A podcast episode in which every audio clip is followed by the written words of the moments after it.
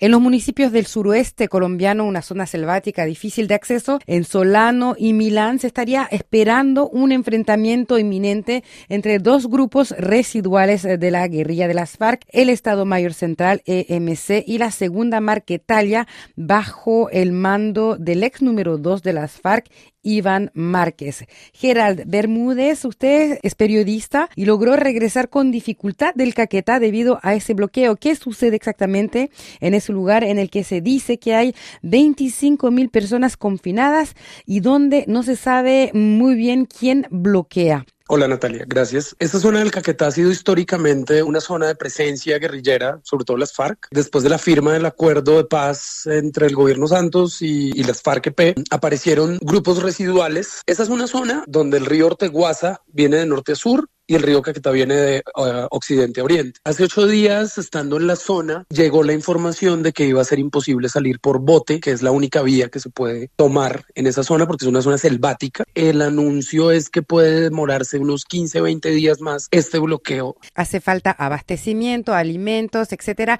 ¿En qué condiciones están esas personas aisladas totalmente del resto del país? Poblaciones como Solano, como Milán, que son cascos urbanos, algunas personas podrían estar, digamos, sufriendo desabastecimiento. También otras poblaciones que no necesariamente son campesinas, que necesitan, pues, del abastecimiento de combustible, por ejemplo, para las plantas eléctricas que les proveen energía eléctrica o necesitan harina de trigo. Bueno, entonces se complica la situación de estas familias. Uh -huh. Ya había sucedido en otra parte de ese río una amenaza similar y cuando la población decidió pedirle a las empresas de transporte que por favor hubiera movimiento fluvial, se hizo a despecho de las órdenes y después de eso asesinaron al gerente de esa empresa de transporte que lo hizo. ¿Qué se sabe de ese enfrentamiento inminente? Un enfrentamiento que estaría, digamos, que sería la razón de este gran bloqueo. Eh, son zonas en disputa y son zonas controladas por los grupos armados.